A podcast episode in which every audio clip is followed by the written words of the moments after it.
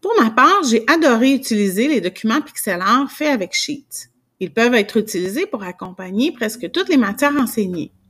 Comme plusieurs structures sont concevables dans les documents Sheets, il est possible d'aborder notre thème de même façon, soit avec des réponses directes, des choix de réponses, des tableaux, des dessins et bien d'autres.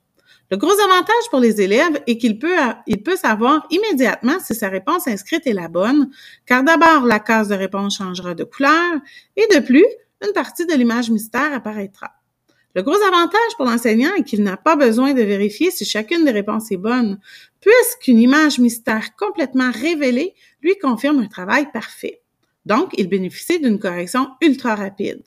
Les images pouvant apparaître de toutes sortes de façons, comme par exemple par pixel, par morceau de casse-tête ou par bande, présentent une variété intéressante. De plus, les images mystères choisies viennent piquer la curiosité de l'étudiant. Aussi, le sentiment de réussite est présent tout au long du travail s'il comprend la notion, bien sûr. Sinon, ça indique clairement autant à l'élève qu'à l'enseignante qu'ils doivent revoir la notion ensemble. Enfin, la satisfaction du devoir accompli que ressent l'élève lorsqu'il complète la tâche est gratifiante pour lui.